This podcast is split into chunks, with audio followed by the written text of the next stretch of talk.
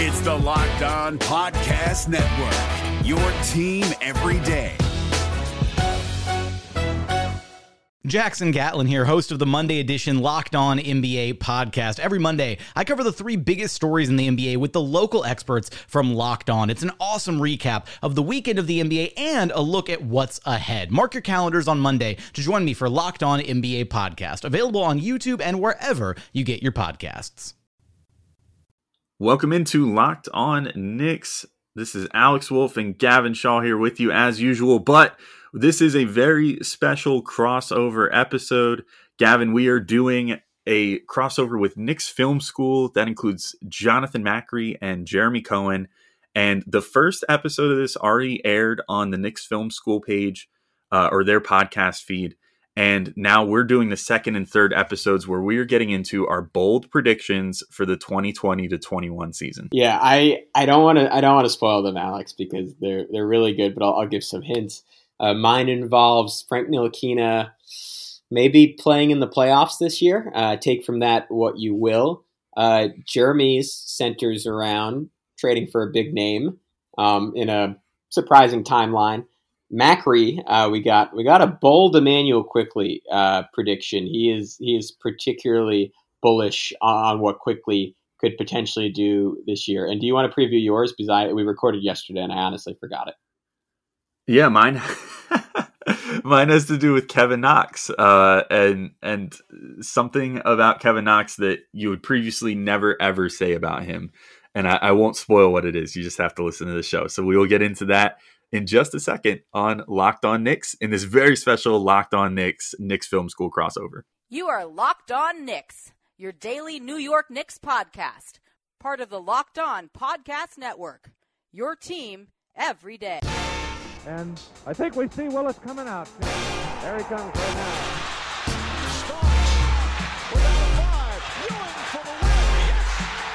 Puck left, now fires it, and he's good, and he's fouled!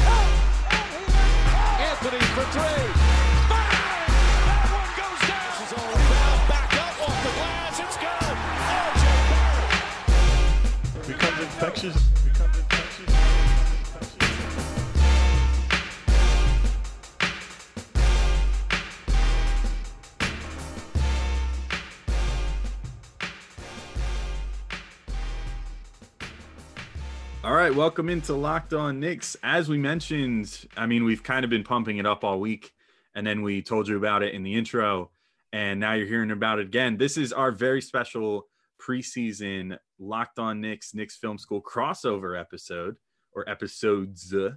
Uh, the first part actually came out on Knicks Film School today, and this is the second part, and we're gonna have a third part where we do even more bold predictions. Uh, I am Alex Wolf. You can find me on Twitter at the Alex Wolf. I'm the editor in chief of the Strickland. He's Gavin Shaw. You know him already. Uh, he is a uh, play-by-play broadcaster by day, and his uh, Batman role is being the Locked On Knicks co-host by night. And then we're of course joined by the Knicks Film School folks themselves. We have Jonathan Macri. You can find him on Twitter at JC Macri NBA. And what's the new what's the new Twitter handle, Macri? Is it Knicks School? Oh my goodness, you're putting Oh, me on yeah, the spot. I- I forgot. It I no, never it is quiz- Nick. It is Nick School. Yeah, I can never quiz you on your own Twitter handles. You don't even know your own. Um, at Nick School on Twitter, you can follow, and Jeremy Cohen, uh, the co-host of the Knicks Film School podcast, at the Coincidence on Twitter, who you might remember was on here. I don't know, like a week and a half ago. So, what's up, guys? How are you guys doing? And you ready to get into some more bold predictions? Let's do it. All right. I'm Cool. I'm I'm just excited to um to continue to say takes that make me hate myself. Yeah, Alex. Okay. Excited to see your order methodology. For anyone who's heard the Knicks Film School pod, we we John picked a number, um, and we guessed that at ten. So uh, is it is it similar? Is it more intricate? What what we're doing? I was about to just one up him and say pick a number between one and 20. All right. I've got my number in mind between one and 20. Go. Uh, John. Thirteen. Yeah, you nailed it. All right. You win. You get to go first. You're full of it. Um, I'm wait, serious. do I it get was to? 13. Okay, well, listen, I'll, I'll I'm happy to go first. Uh, you guys, wait, wait, wait. Just to point out, Alex also exactly guessed John's number on the Knicks Film School podcast. Did you guys pre-plan this and make it look impromptu on the podcast? We may have. I mean, did you notice us typing in between shows? Or we may have been colluding this whole just time. Just don't look at the chat. Um, okay, so I just I do want to remind everybody listening that this is a bold prediction because if I came on here and I said some silly nonsense prediction, you know, you wouldn't like that. Um, so here's my here's my first bold prediction. It's a little little niche, but um, I think it is bold. Immanuel Quickley, recently drafted by the New York Knicks, will be in the top six. I toyed around with that number. I thought about going as high as five. I originally had it at eight. I'm like, eight isn't bold. Seven's a little bold. Six is definitely bold. Top six in minutes played um, by the end of this year. Um, my rationale is a, a few fold. One, I think the Knicks are going to be bad this year. I, sorry, um, and I think uh, even even the great Tom Thibodeau is not above um, playing younger players at the end of a season in which um, you know things maybe do not do not go as as expected. Um, number two, um, I think the kid offers a skill set that they really need, and they arguably need more than anything, which is shooting and a little bit of ball movement and defense. By the way, yes, defense also. Um, I think his he, could also fit into a lot of lineups, so there's some positional flexibility there. I think they are going to make a trade or two before the trade deadline that'll free up some minutes, and perhaps most importantly, this regime just picked this kid. Um, so it's not like it's carryover from anywhere else. We know they like him. We know they're invested on him in in him. We know that he has the backing of the coaching staff. Um, in terms of like who is going to get more minutes than him, you know, other than other than our and, and there's also the COVID possibility. So if I get lucky and some other guy, well, this is probably putting it the wrong way. Um, but if he stays healthy all year, let me say that if he stays healthy all year, that's another bonus. Um, and there's quite frankly nobody on the team that I feel that strongly is going to get a ton of minutes other than RJ Randle for as long as he's here. Um, even like Mitch, like I'm, I'm not comfortable sitting here and be like, yeah, 100% Mitchell Robinson is going to play more minutes than Immanuel Quickley this year. Like, you know, I, I'll just ask for a quick clarification. Sure. When you say minutes, are you saying total minutes? total minutes. Or not not minutes per game.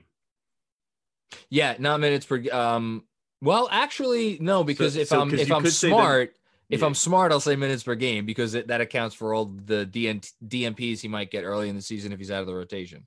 Is it too late to amend? I mean, I was also going to say minutes per game would also that would mean that you think that he's going to get tons of minutes regardless of the injury situation or COVID situation or anything else. Like, like he could literally just end up hmm. top six just because of other players getting injured or I, something. my my original intention was to say total minutes, yeah, but okay. if he's at, that's going to be really tough if he's out of the rotation early on. But part of this prediction is that I think within a few weeks of the season, if not from the very start, I think he's going to be in the rotation. Hmm. Um, screw it, say both minutes per game and minutes. I think I I just I think they're invested in him. I think they like him, and I think he is the type of guy that they you know want to try to build around. That's all it. Uh, Jeremy, I need your rebuttal. You you kind of tore Macri a new one in the Knicks Film School episode, so I'm looking forward to more of this heat coming here. All right. Well, I guess do I tear a, a new one for John, or do I A new continue new tearing one. the yeah, old? Okay. He's gonna have at least three three places where the sun don't shine by the time this is over. Hold on, I got Three a towel last time. I'll have to get some lube now. um yeah i that is bold just because of the fact that Thibs does as i mentioned in the last pod he historically doesn't play rookies very frequently. If he forces his way through the rotation then that's a great sign especially for the Knicks that he's able to do that. I could see them getting a lot of burn out of burks um, out of um, bullock out of really rivers. I think there are enough guys there, especially with if you throw in Dennis Jr. as we talked about, if they try to raise his value, the fact that it is a contract year for Frank Ntilikina, so they do want to see what he has in store. Um, you know, I mean, I don't see Jacob Evans necessarily being here long term or or even supplanting him in the in the rotation, but I think there are enough guys where Quickley's minutes are going to take a hit and they basically look at it as like this is just year one for him, where he's not so much of a red shirt because he will get time to play, but just more the idea of we've got him for three years after that. There'll be playing time to open up at some point in you know after the trade deadline in late March, and you can kind of go from there. So um, I I would love to see him do it because the fact that it would show that they're not only committed to the youth movement, but they're also not afraid to just throw guys in and baptize them by fire. But I, uh, I don't know. It's um, it'll be uh, interesting to see. Jeremy, I love your uh, cat lurking in the background, who's clearly a big Immanuel Quickley fan, and is she's a huge Immanuel Quickley fan. Yeah, putting her tail up in protest. oh, so she, I know. Yeah. yeah well, um, I was going to say quickly. I think I, I, think this might be, and this isn't this isn't a negative because I think there's a, a, chance it happens. I think this might be the single boldest prediction out of any of our predictions oh, because oh, wow. Jeremy's okay. point, just how deep the guard spot is. And I also like I would argue there's a scenario where, I mean, given obviously Immanuel Quickley was very proficient last year, he won SEC Player of the Year. There was a point as a freshman where like he didn't look like he was going to be an NBA player. Like yeah. I think it's feasible that starting on day one, someone like Jared Harper is more ready to play than Immanuel Quickley in the NBA someone like Myles Powell, who it seems like will start in the G League. But if you ask me right now who I would want to put into like a key minutes of an NBA game, I would guess Myles Powell is more prepared for that. Um, but I think the argument for it is uh, we had uh, PD Webb on, who is a draft expert and someone who, like you, John, actually like talks to people and talks to people in and around the Kentucky program. And what he said on our podcast was um, Immanuel Quickley is a Kawhi level Kawhi Leonard. I've made, I've done that four times now. Kawhi Leonard level worker, and he he will come in and from day one be in the top ten percent of the NBA in in terms of how much time he's putting into his game. I think that works for Thibs in, in that Thibs will respect that and be encouraged to play him because of that. And inherently, obviously, he will just get a lot better as the season goes on. Presumably, when they trade some of these guys, when the rotation clears up a little bit, I, I would not be shocked if he's playing 20 to 25 minutes per game through the second half of the year. Whether that translates into him getting into the top six in minutes, I think that's I think that's going to be really tough. I think it's contingent on him being in the rotation from day one, but I could see it by the end of the year. I think I, I don't think it's a bold prediction to say post All Star break he will be in the top six to seven in minutes. And, and, just very quickly before you go, Alex, I, I always, when you say something like that, Gavin, about like the work ethic, it always brings me back to that question when coaches say, we're not going to give away minutes here, right? Which Thibs has already said, you're going to earn your time. What does that mean? Is it the best players? Is it the guys who do the most work behind the scenes and like, do, like cross every T, dot every I in terms of what the coaches are saying? And what happens when those two things are are, are different, right? When is it maybe Immanuel Quickley is the sixth best player of the team, the seventh best player of the team, but he's working the hardest, he's doing the most stuff behind the scenes. I don't know. I'm curious to see how that how that all plays out. Yeah, I just think ultimately they have so many mouths to feed as far as young guys. Like if they hold on to Evans and Spellman, I think they have 10 rookie contract players on the team right now, which is kind of crazy. Um, you know, so that that's a lot of that's a lot of minutes to try to distribute amongst young guys. And like my main thing with Quickley is, and, and you know, this is something we took on a, a, mailbag question the other day, where it was like rank who's most likely to be with the Knicks in two years, and it was like Quickley Knox, DSJ, uh, Frank, and uh, Powell, I think. Yeah. And I was like, Quickley is easily the answer for most likely to be around because he's on a four year rookie deal and you know the front office and the coaching staff presumably all really believe in him. And you know i think for that reason though like the front office might realize like hey Quickley's going to be here for a minute. Like if he's busting his ass in practice and you know making people try to be better um you know we'll reward him with some playing time but we also we have to get dennis smith jr out there for some. We have to get frank out there for some. We have to get knox out there for some because we have to see what they have, you know, and and we can't let their rookie contracts expire not knowing what we have in them. And that's the situation, uh, particularly with Frank and DSJ that you're in, and even with Mitch to a degree, where like, and not that Mitch, not that Mitch's playing time affects um, Quickley in one bit, but you know, unless you're going to play Quickley at center, but it, uh, whatever. Um, but like, you know, Mitch you need to know too because you're going to probably have to give him his extension next summer um, as Jeremy's written to to uh, choruses of boos before you know the Knicks are going to have to make a decision on him sooner than later because he needs to become either a restricted free agent next summer or if they pick up that fourth year option he's now on like his sixth agent that would probably say hey they're trying to screw you over by you know limiting your earning potential.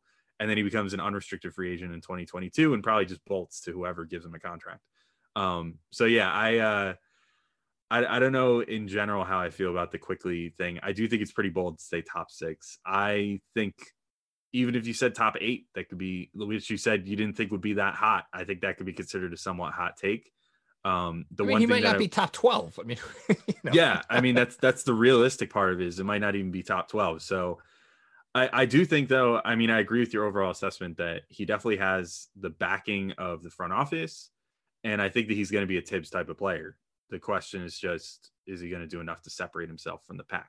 Just a reminder today's episode is brought to you by Built Bar. Built Bar is the best tasting protein bar ever. And the improved Built Bar is even deliciouser.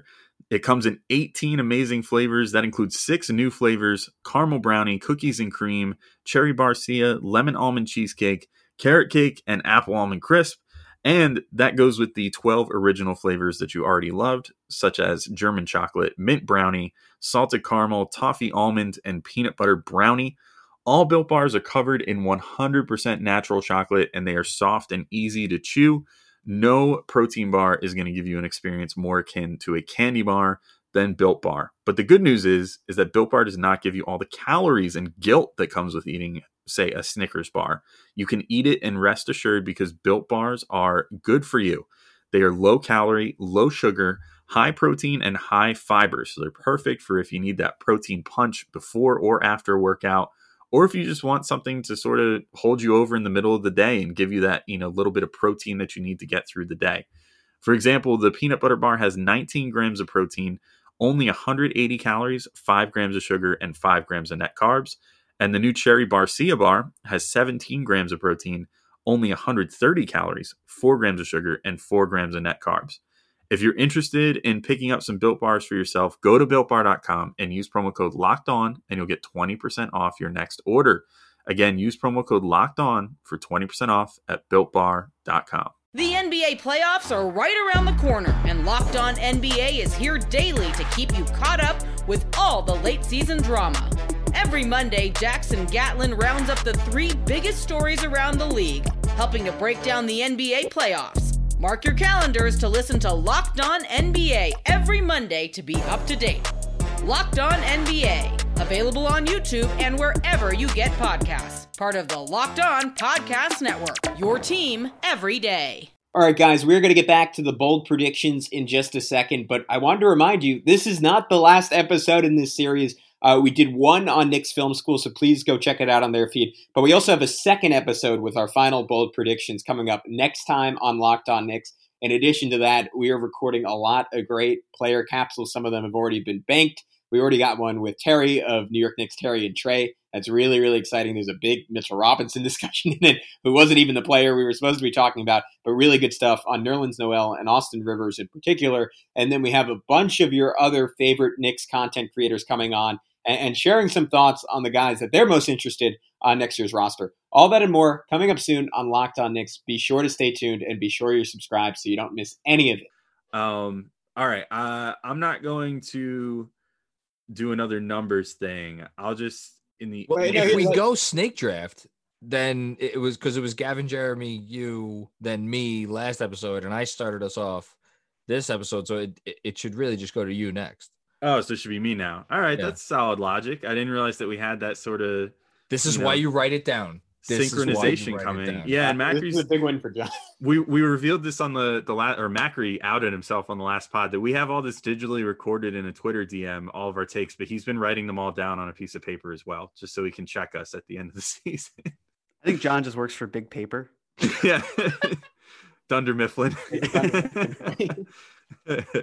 Oh man. All right. That's another episode where we figure out what office character John is. Um, but for now, uh, all right, I'll get on to my number two prediction. I I don't know if I, this is going to be that hot to people that listen to Locked On Knicks consistently because I feel like I've been sort of hinting at this for a while, but I guess the way that I'm going to put this is going to be pretty hot.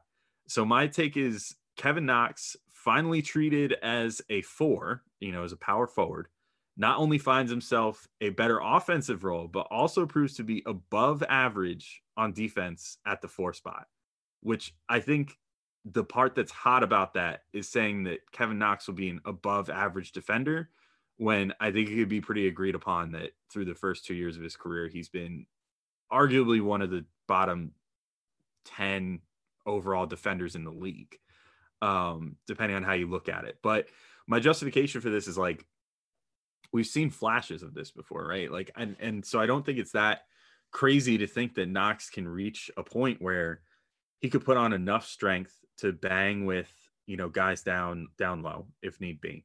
He can you know have the athleticism and length and timing to help with you know help blocks down low, which he already does. Like he actually, I looked up a few of his better defensive games like last year, and he occasionally shows great timing. You know on blocks and stuff. He has a good wingspan. Like I think he's he's six nine, and I think I think his wingspan is seven foot uh, if I'm not mistaken. So, you know, he's got a plus wingspan on a six nine frame, which is enough to, you know, be able to reach pretty much anything he wants.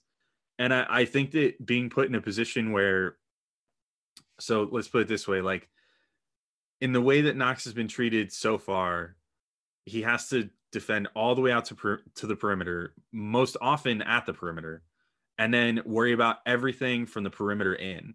And like if you narrow his scope to then guarding fours, where he's going to have a decent amount of time where he's going to be spent inside and mostly just patrolling what's going on in the inside of, you know, inside the three point line rather than all the way out to it and outside of it, I think it'll make the the game slow down for him a little bit. And he also has shown really good instincts like with using that length as far as poking the ball away from bigger players, you know, getting under their arm and getting the ball knocked loose uh, he's shown good instincts, I think, as far as you know, offering help blocks and stuff like that. And so I think that he's going to reach a point like where he probably still won't be. I wouldn't even say a top half of the league. Well, no, I'm saying above average. So I guess he's going to be like very slightly, maybe like a 60th percentile defender in the NBA if he can move to a, a full time four. So that's that's my super hot take. But I'll let whoever wants to sick me on that one first. Go ahead. Yeah, I I mean I've we I I didn't want to go first because we, we've sort of debated this a little bit on the podcast before. To me, it's all it's all about processing speed. Can he think the game thinker than he has faster? Jesus, and then he has the two previous years. I'm really I'm screwing up this one. Um, and I think again the argument for it is that he's an arguably the worst developmental staff in the league the last two years. Now presumably has an upper echelon developmental staff. Um, and it gets into like probably a question that could be a whole podcast in and of itself. How much can you change how quickly someone thinks the game of basketball? And there are all these drills. I remember like Steph Curry does like all this insane hand eye coordination stuff to work on those types of things to have quicker reflexes. And to your point, Alex, in spurts, he did show that. And the question is, did he just recognize something on those specific plays, or was it something that is always down there? And if he can just find it consistently, he can do it. But to me, I mean, with someone with his frame and his athletic ability, not that he has the quickest feet in the world, but he does, to your point, have some tools defensively. It's it's all it's all about the mental game. Can he get there? Um, Thibs, you would presume, would be the coach to do it. I, I don't think he, I think he's much better than he has been. I think he gets to a point defensively where he's quote unquote playable on a competent team. I, don't think he gets to above average personally. Um, I'll just chime in. I think you know he went from a zeroth percentile, is that a word? Uh, defender as a rookie to like 15th to 20th percentile defender last year. Even that might be a bit generous, but he was at 0.7 uh, steals per 36 and 0.9 blocks per 36. And again, that was playing a lot of time at the at the three. So as you say, Alex, if you move him to the four, not hard to. I don't think it's hard to see him, especially guarding maybe some slower players, getting to you know a steal and a block per 36 minutes. Um, yeah, I, I, I don't know if I go above average, but I like to take. I like to take. I agree. I would say that you know I'm really excited to see him in transition. I think that that'll be a lot of fun. Uh, he's also got this one spot that seems to be, I think it's the above the break on the strong side three, where he just always seems to clean up. And when I say always, it's much more comparative to anywhere else than just in a vacuum. Uh, he's fine in a vacuum, and I'd like to see him branch out. And you saw Thibs saying like, what he said something about how he the, the good shots he takes, he makes something like that. Yeah. Where that to me says like, okay, find the spots on the floor that you do really well in, and if you can spot up there, that's also something that can help you. So using that size at the four, that should definitely benefit him. How it works out with Toppin, possibly with Randle, to be determined. But I think from a mismatch uh, point of view, that would be a great place for him to start. And um, it's a little bold, but I, I'll get behind it because he's he can't go that much lower than he is right now. Hey guys, it's Walker Mail, host of the Locked On Hornets podcast. And being around sports media and a fan of the Hornets for a lifetime has taught me that sometimes it's exploring the sliding doors moments and what if scenarios in sports that can be the best part of the fan experience. What if the Seahawks let Marshawn run on the one yard line with the Super Bowl on the line? Or could a coin flip actually have landed Magic in Chicago, Michael in LA, and made Charles Barkley the first black president? Enter Wondery's newest sports show, Alternate Routes, a weekly leap into the sports multiverse with former SportsCenter anchors Trey Wingo and Kevin Frazier. Each week on the podcast, Trey and Kevin will pry open the sliding doors of a different what if moment from the world of sports. In these alternate sports realities, dynasties will fall, legacies will change forever, new goats will emerge. Follow alternate routes on the Wondery app or wherever you get your podcast. You can listen to alternate routes early and ad-free right now by joining Wondery Plus. The wait is almost over. The 2020 to 21 NBA season is almost here, and the Locked On NBA podcast will get you ready with a special week of shows beginning December 14th. Get previews of every team, division by division, from all 30 of our Locked On local experts, including us. Plus, waiver wire editions from Locked On Fantasy Basketball, rookies to watch from Chad Ford, and predictions on every division from Rejecting the Screen. Subscribe to Locked On NBA wherever you get podcasts. Well, Jeremy, let's uh you know, if we're going in this reverse snake order, that means we can get behind your next take right now. So what's your what's your second bold prediction out of 3 here? My second bold prediction is that I believe the Knicks will trade at least 6 players from now until the trade deadline. That's like Wow. that's wicked spicy, dude. Like that Holy- is So the That is a idea behind this is, you know, I mean, it, it features something like um, Jacob Evans. Maybe there's a way they could find a deal for him, or Brazdeikis. You know, a couple minor things. But you know, you, you look at this team and you see the fact that you do have Randle, who I'm sure they'd love to get his four million dollars in guaranteed money off the books for 2021, 2022, even if it's not a huge class that's coming in. Um, you've got Alec Burks, who has been traded twice the last two years. Uh, he's gotten some second round picks before, so that's pretty nice. Dennis Smith Jr., they're trying to pump up his value. There's something there. Who knows? Maybe there's something with Nerlens Noel. They if they're if he explodes to the point where they say we can get something out of him, that's you know a high second round pick. I'm a little dubious that they'll want to do that, but it's an option certainly. Um, maybe Payton if they can find some sort of better floor general, but something tells me that eh, obviously he has the no trade protection. But if he wanted to move to a winning team, certainly possible. Or Reggie Bullock, even Austin Rivers. I think that there are enough guys on the roster where you could potentially move the pieces around and take something back and then give the younger guys a chance for later on um, where it could work out. Or, you know, even if it's making room for Michael Kidd Gilchrist, who knows what it could be. So I think six is a lot for sure. That's why I have it as a bold prediction. But it, there are enough low uh, cost veterans and players in contract years where you could make some spice happen and something bigger involving a few names and because you know it's not just trading six players away you'd also be getting six players back in this case Yeah, that's uh that is spicy. I mean, I, I, you did a good job justifying it, but it's still I think the big thing that stands out for me with this is that we always imagine that there that this can be the case. And maybe there was something to be said for like in some past years it could have been the case if the Knicks had just like lowered their standards or whatever. But it almost never ends up happening that way. Like last year, getting the first round pick for Marcus Morris felt like something worth raising a banner for because the Knicks like literally never make that slam dunk trade that you figure they should make. But I mean, I will say with regards to like how they've been operating so far, I could maybe see them wheeling and dealing to this level that you're talking about because I, I mean, it, again, it was almost like unfathomable. But the Knicks literally like, so it starts on draft night, which ultimately, whether you think that they played the situation properly or not, they literally turned um, picks 27 and 38 into picks. What was it, 25 and 33? 25 and 33. Yeah. Yeah. So I mean, they managed to move up like eight cumulative draft spots or seven cumulative, whatever math, uh, a number of draft spots just by virtue of like helping one team and then you know making a deal with another to get an even better deal out of it. So like they've shown that savvy. There was the Ed Davis trade, which Jeremy, I know wasn't how you exactly envisioned it in your brain when you wrote about how you wanted them to trade for uh, uh, Mike Conley and all that stuff to really save the Jazz from tax hell and get off of Randle and everything else. But ultimately, they took Ed Davis on for a couple second round picks and then shipped him out to get back another second round pick and two guys on rookie contracts, which was pretty solid.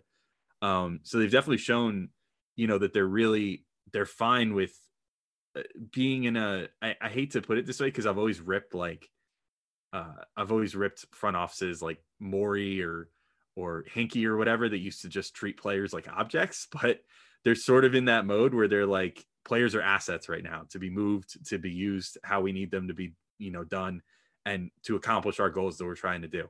And you know, ultimately it is just a business. Like I, I do think that some players maybe get if you're too cavalier about it, get a little disenfranchised by that.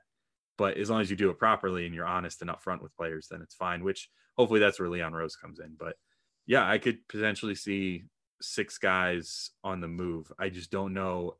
I don't know if I'm ready to fully open my arms and accept that into my life because I feel like it's just going to hurt me uh, if I do.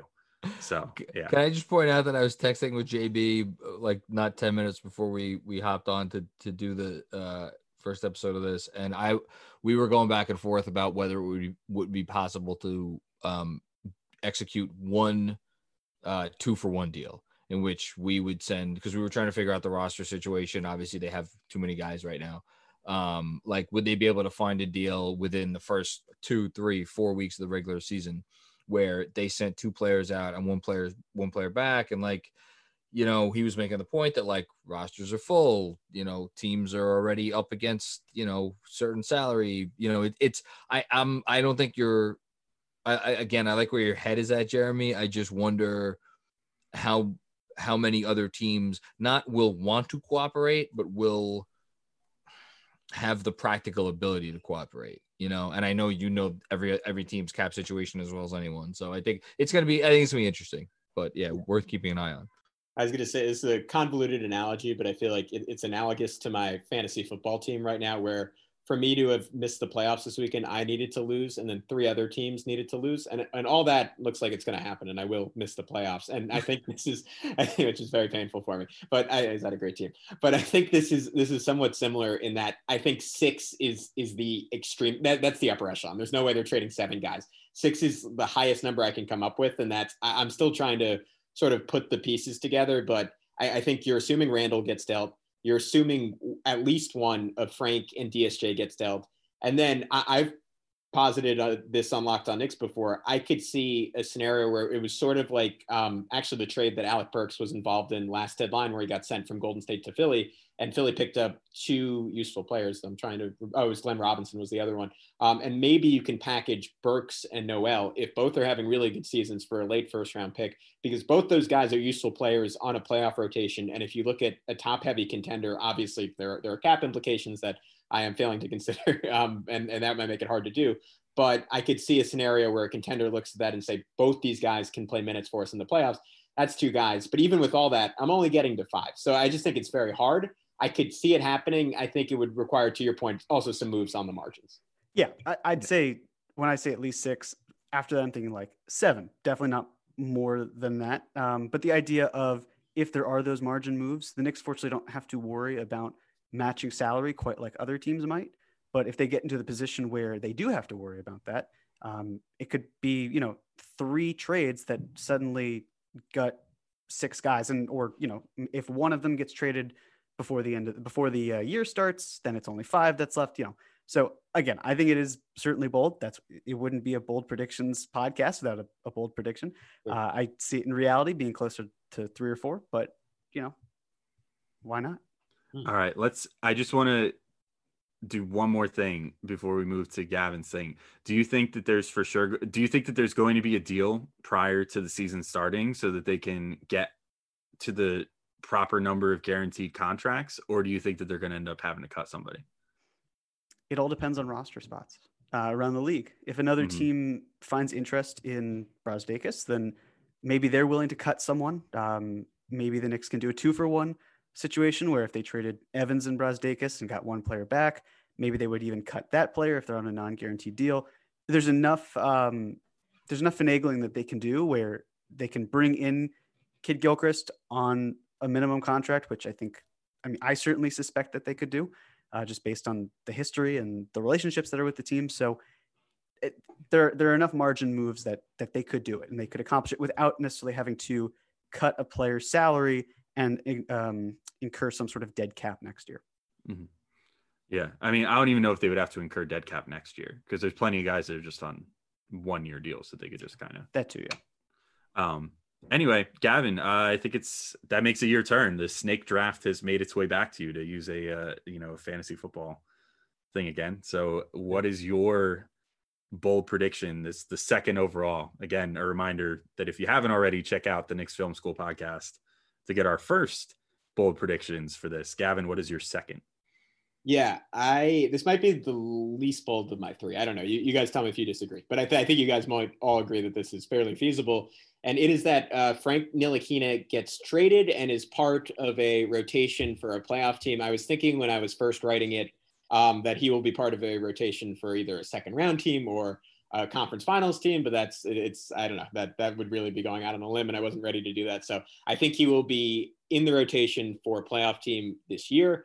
Um, I was initially of the opinion that, like, because I, I still believe on paper, if he can shoot, he's in a lot of ways like a pretty ideal player for Tom Thibodeau. But I just reading the tea leaves, and it seems like anytime we have someone on who is some level of sourcing, they are never ever confident that Frank is part of the future. I, I know, John, you were clarifying last episode that for you, those are more inclinations you're feeling based on on sourcing versus hard reporting and that's fair but it, it does seem like that's a universal sentiment that frank is not necessarily long for this Knicks world. And i ultimately believe like if for years and years and years a team is looking to trade someone and, and looking for a reason not to keep someone they're going to find it. And frank has never been a priority for the Knicks. So at the end of the day he gets traded. Um, the flip side of that is, um, I think we're, we're all fairly smart people, and we, we all agree, and a lot of other people smarter than us agree. There's some obvious utility for Frank in the NBA, and that's why I've always been surprised when we've heard time and time again the asking price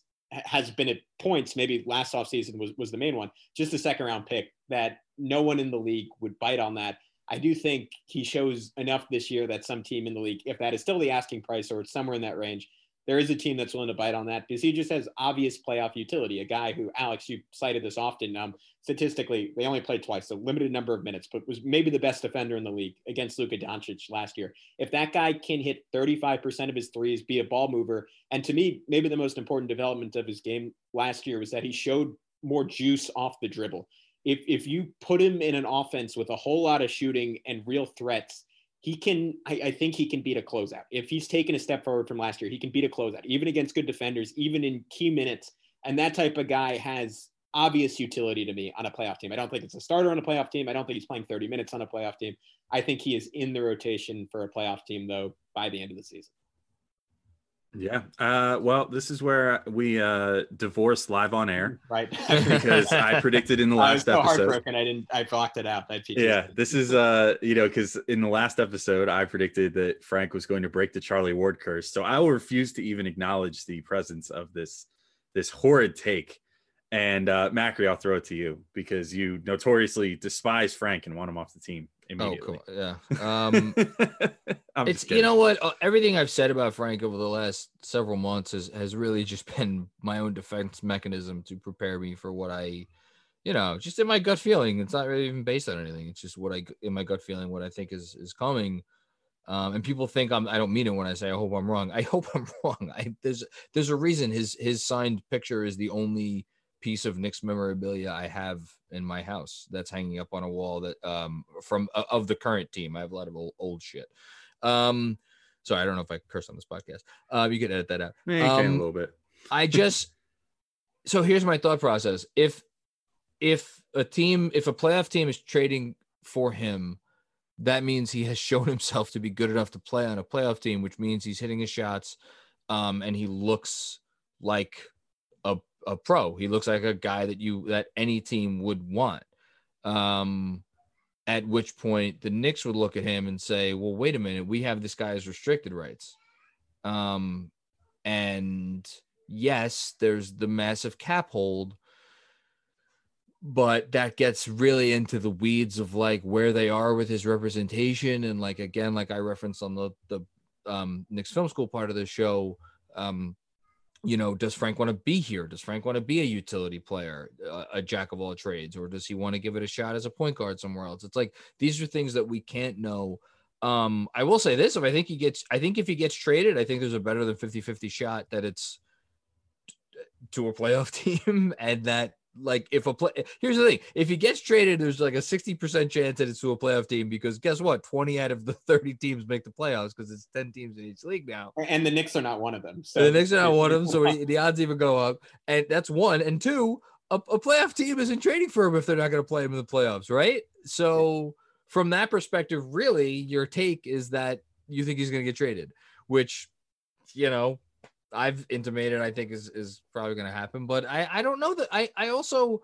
You know, I'm kind of backing off that because I thought it would have happened by now. If I'm being completely honest, I'm I'm I I am wrong. I am I am wrong on what I thought would happen. Um, so who knows? But no, I don't think it's I, I don't think it's nuts at all. I'm wondering if he does get traded to a playoff team, is it to be the role he wants or to be the role that he's currently in? Because there'd be something almost ironic about him being traded to a better situation, but that team also envisions him as the same exact player that he currently is. Um, I don't think it's nuts either. Um, again, it's just it's a matter of a commitment. The the money probably isn't a huge issue um, because years wise, you can sign him to a long term contract and you can always trade him because he's not going to be very expensive. It's just is he worth that amount? Is he going to be worth more at the amount that he's probably going to play? Um, and he's just for a good team, he would not really be starting over seven or eight guys. Um, and I don't know how many teams really need a backup point guard uh, that that is also in line for a new contract. And if he plays well on a winning team, that only drives his price up even more. So um, I'll keep it sweet. I'll keep it brief. I I'm with you, Gavin. I could see it. I could see it happening. Yeah, I think I think to John's point, the bolder iteration of my prediction would be that he plays closing minutes for a playoff team, which I guess all men Yeah. I, I don't think I can't see consistently. I could see a situation where he's doing. I mean, there are teams like Portland teams. I guess Dallas sort of solved it with getting Josh Richardson, but you go up and down the league, which is maybe the conversation for another day. There there are teams where the best version of Frank would. I, I don't I don't want to say would be one of their five best players, but situationally could close games for them. Well, Luguentz Dort closed games for Oklahoma City, and they Right, were a yeah. playoff team in a in a dogfight. And Frank is. I want to be very clear. Frank is not the caliber of the like that dude stuck with James effing Harden, which I know Frank has done at times, but like we're not there yet with Frank's defense. I'm sorry, we're just we're, we're not. And I love the kid. Um, but if the shot comes around, which Dort, you know, got time despite the fact that his shot was completely unreliable, it is it's not insane at all. That we we've said for for a while now, the people who are willing to at least be honest about their love of Frank, can he be the fifth guy on a really good team? But that has real value. That has real value. It's not expensive, so you know, yeah, we'll see. All right, Alex, that's a that's a good place to wrap up. I think that is where we're going to wrap up this first of the two parts of the Locked On Knicks part of this episode. Uh, I'm going to give your bona fides for you guys. So uh, follow Nick School on Twitter at Nick School. That's the Knicks Film School newsletter. Also uh, is run by the inimitable JB, who tweets out like a million different aggregated things every day. He's a robot. I don't know how he does it. Uh, he's Jonathan Macri at JC Macri NBA. He's Jeremy Cohen at the Coincidence on Twitter. And uh, yeah, we'll, you know, just keep your ear to the ground. We'll be back in one more day for the final part of this crossover. Again, if you haven't already, check out the first part on the Knicks Film School podcast. This is the second part. One more part come tomorrow where we finish off our bold predictions for the 2020 to 21 next season.